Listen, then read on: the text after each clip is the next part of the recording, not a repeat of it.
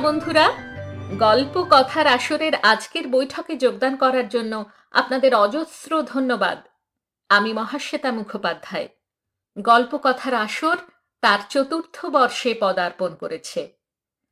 এই বছরে আমার প্রথম পাঠ বাংলার স্বনামধন্য কথা সাহিত্যিক মহাশ্বেতা দেবীর রচনা।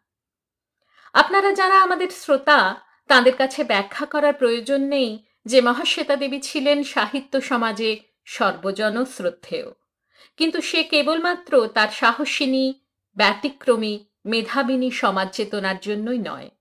তার কলমে যে শ্বেদ রক্ত, ক্লেদ, মৃত্তিকার গন্ধ, তা কেবলমাত্র মহাশ্বেতারই কলমের সন্তান। জন্ম উনিশশো ছাব্বিশ সালের চোদ্দই জানুয়ারি অবিভক্ত বাংলার ঢাকা প্রেসিডেন্সিতে। মহাশ্বেতা ঘটকের শিক্ষা জীবন কেটেছে শান্তিনিকেতন এবং কলকাতায়। পেশায় সাহিত্যিক মহাশ্বেতা দেবী, সাহিত্য আকাদেমি পুরস্কার, জ্ঞানপীঠ পুরস্কার ও র্যামন ম্যাগসাইসাই পুরস্কার সহ একাধিক সাহিত্য পুরস্কার এবং ভারতের চতুর্থ ও দ্বিতীয় সর্বোচ্চ অসামরিক সম্মান যথাক্রমে পদ্মশ্রী এবং পদ্মবিভূষণ লাভ করেন। পশ্চিমবঙ্গ সরকার তাকে পশ্চিমবঙ্গের সর্বোচ্চ অসামরিক সম্মান বঙ্গবিভূষণে ভূষিত করে। মহাশ্বেতা দেবী পশ্চিমবঙ্গ, বিহার, মধ্যপ্রদেশ ও ছত্তিশগড় রাজ্যের আদিবাসী উপজাতিগুলির, বিশেষত লোধা ও সবর উপজাতির অধিকারের জন্য সংগ্রাম করেছেন। আমার আজকের পাঠ মহাশ্বেতা দেবী রচিত সিন্ধুবালা।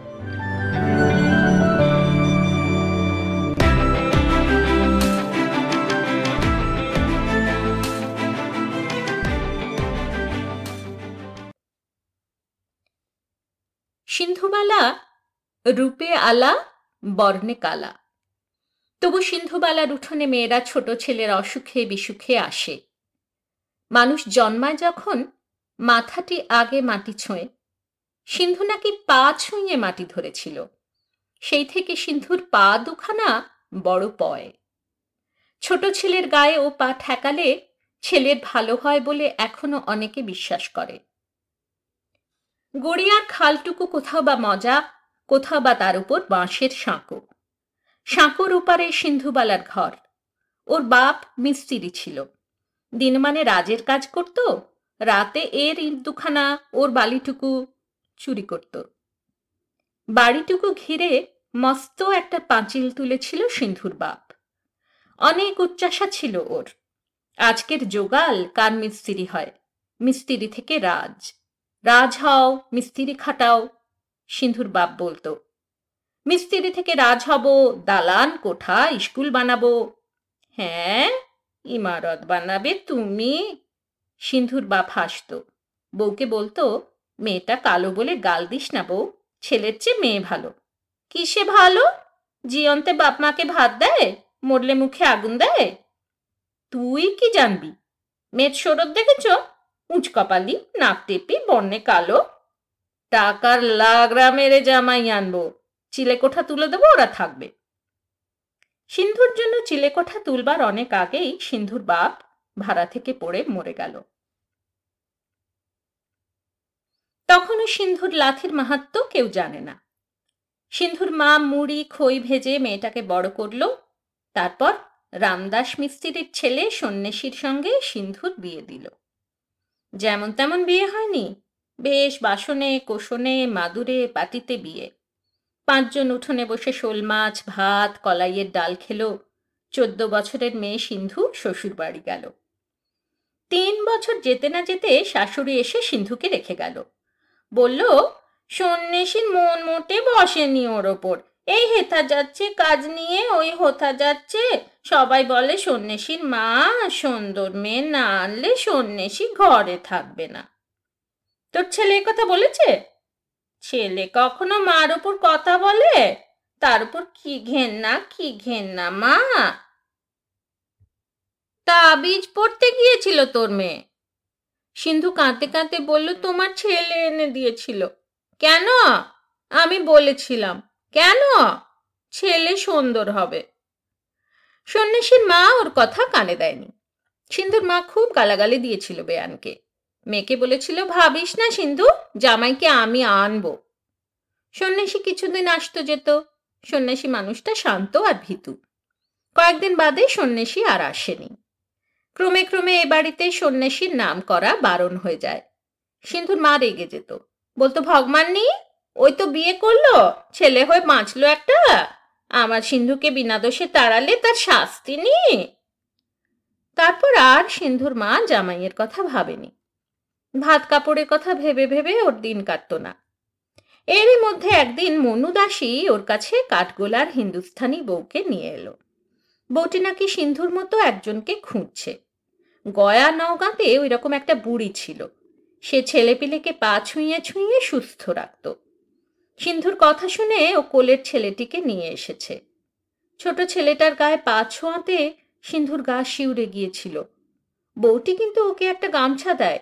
একটা শিকিয়ে আর বাতাসা দিয়ে পেন নাম করে গেল। মনুদাসী আগে এ অঞ্চলে দায়ী কাজ করত। এখনও পাঁচজনের বাড়ি বাড়ি ঘুরে ঘুঁটে বেচে। মনুদাসী সিন্ধুর অলৌকিক ক্ষমতার কথা পাঁচজনকে জানিয়ে দেয়। সিন্ধুর মা মেয়েকে বলল, ভগবান আছে কিনি দেখলি তো? এখন শোন, যে আসবে আমি কথা কইব। তুমি যেন আগে ভাগে কথা বলে বসো না। সিন্ধুর মনে গভীর কোনো অনুভূতি হলে চোখ ছলছল করে। একটি চোখ ট্যারা ওকে আরও কুৎসিত দেখায়। সিন্ধু বড় নিরীহ, একটুতেই ভয় পায়। পাপ হবে না মা? সিন্ধু সভায় জিজ্ঞেস করল। কেন? কার গায়ে পা দেব যদি অসুখ হয় কোনো ছেলের? ভালো মন্দ কিছু হয়? মনুদাসের যতদিন বয়স ছিল, ও মেয়ে বেঁচেছে। পাড়ার মেয়েরা বিপদে পড়লে ওষুধ দিয়েছে। বহুদিন ধরে ও অনেক কিছু কেনা বেচা করেছে। মনুদাসী বলল, সে ভাবনা তোমার নয় মা।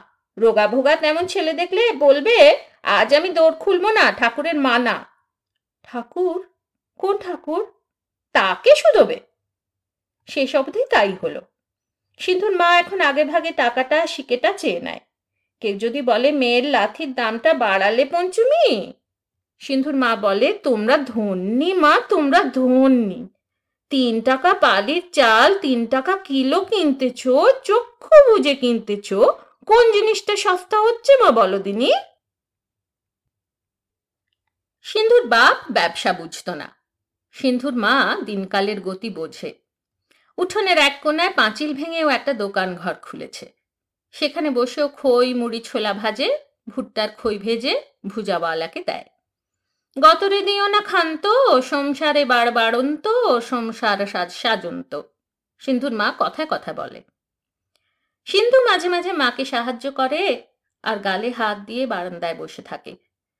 বাবা একটা পাঁচিল তুলেছিল বটে। দোর বন্ধ করলে মনে হয় একটা নিঝুম আলাদা জগতে বসে আছে সিন্ধু।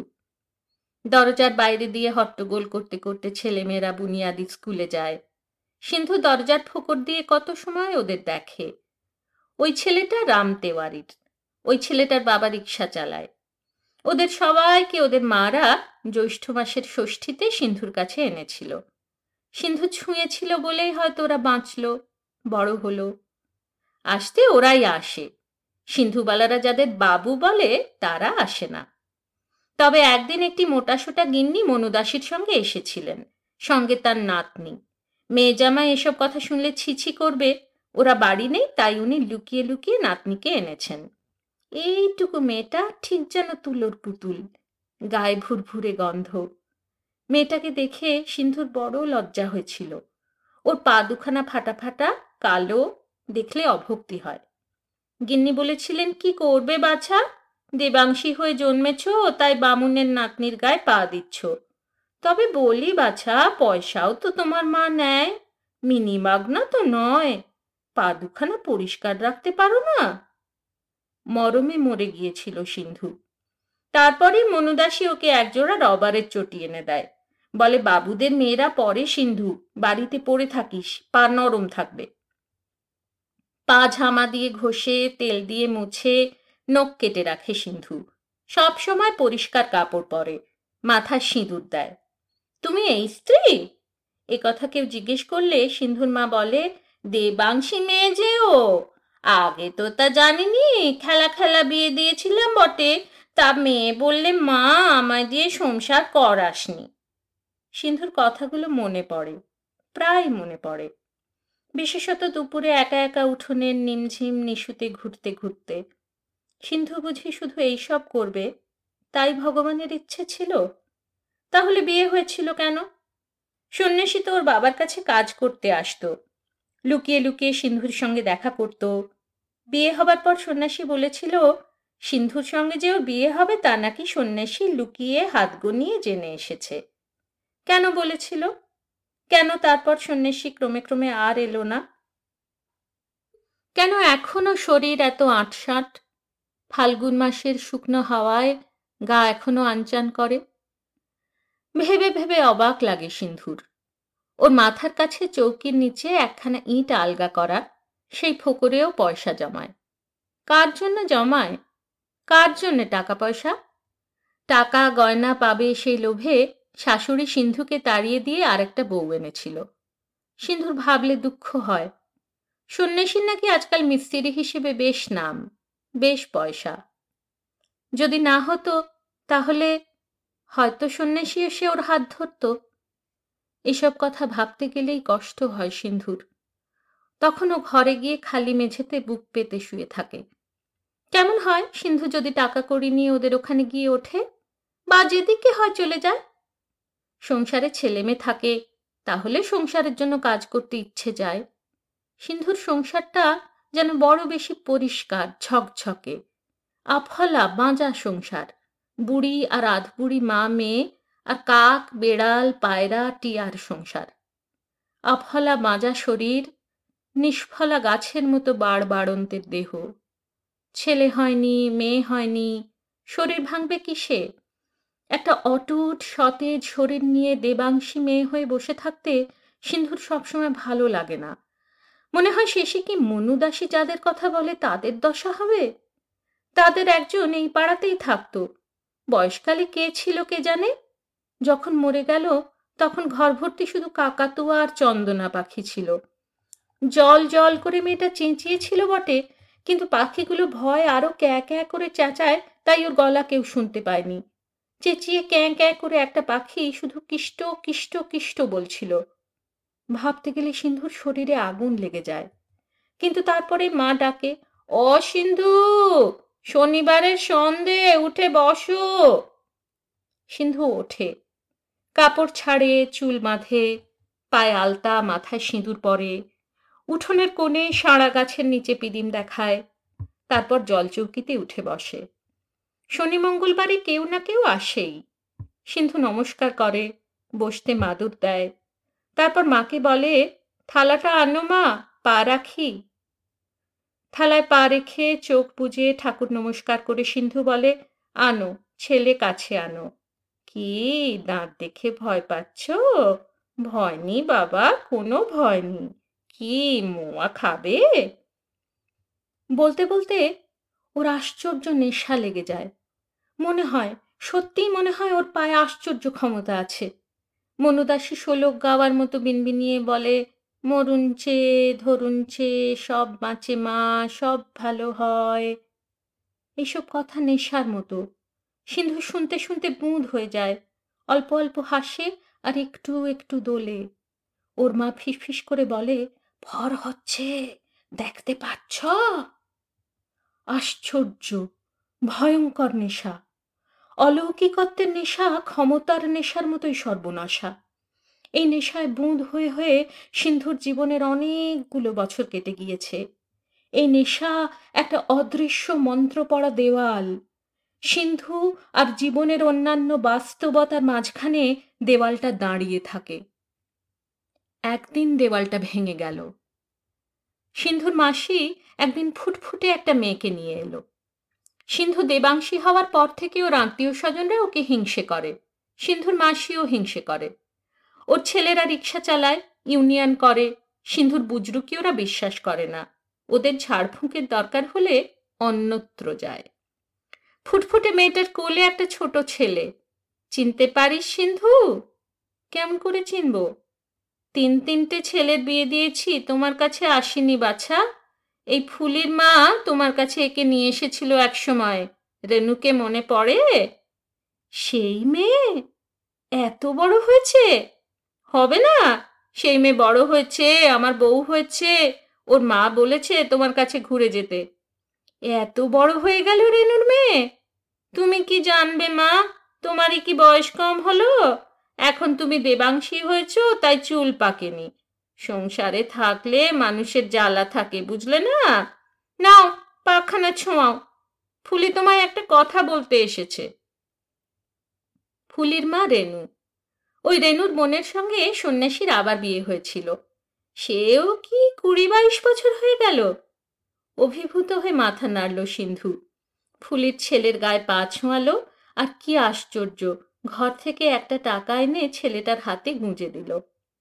মাসি চারিদিকে তাকিয়ে হিংসে জ্বলতে জ্বলতে চৌকির নিচে পেতলের বাসন, আলনায় কাপড়, সিন্ধুর হাতে সোনার পোটা দেখছিল।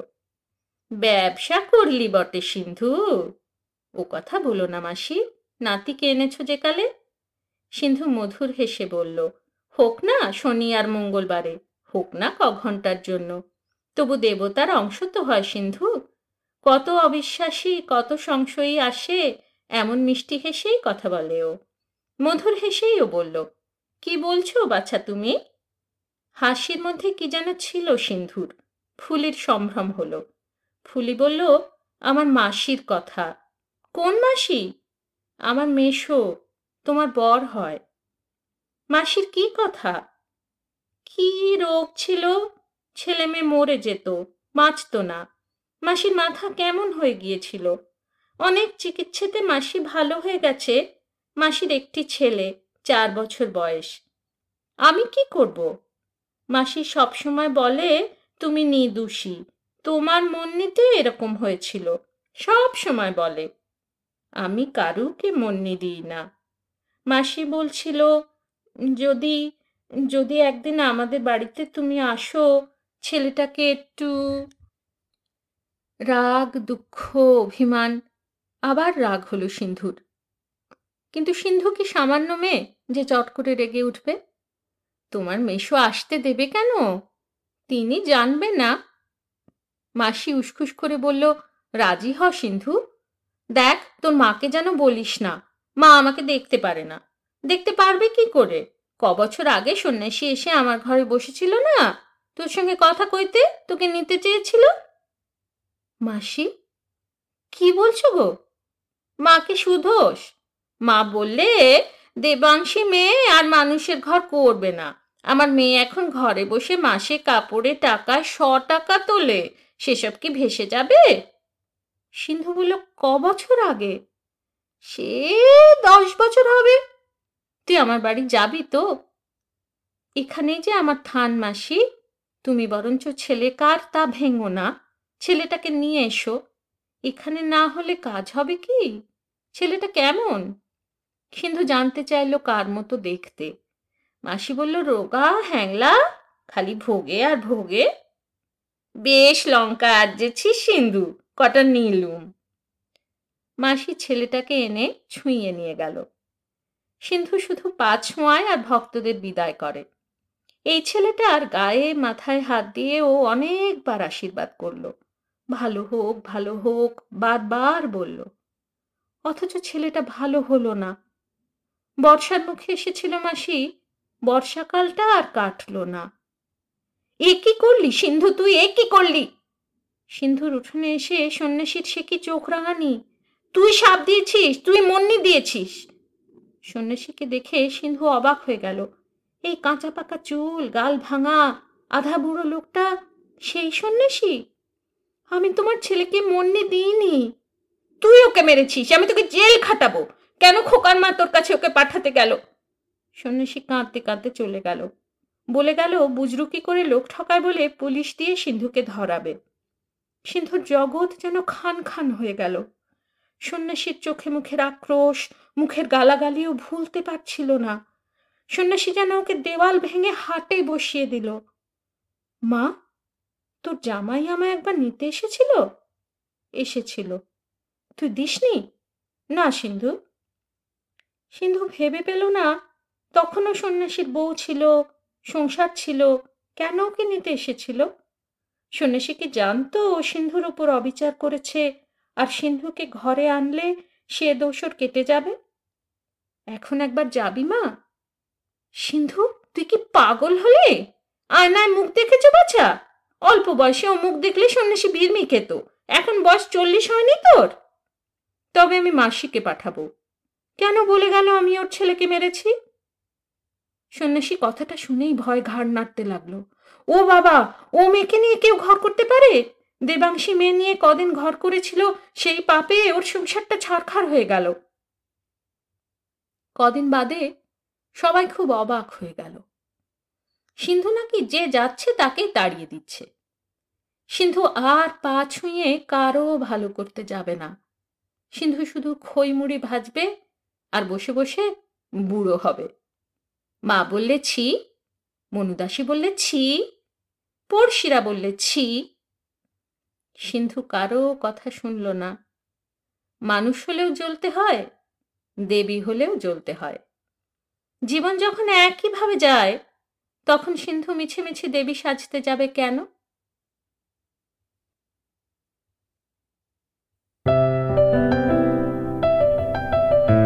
আপনাদের মতামত আমাদের জানাতে ভুলবেন না কিন্তু, শ্রোতা বন্ধুরা। আমাদের ওয়েবসাইট গল্প কথার আসর dot org. G O L P O K O T H A R A S O R dot O R G.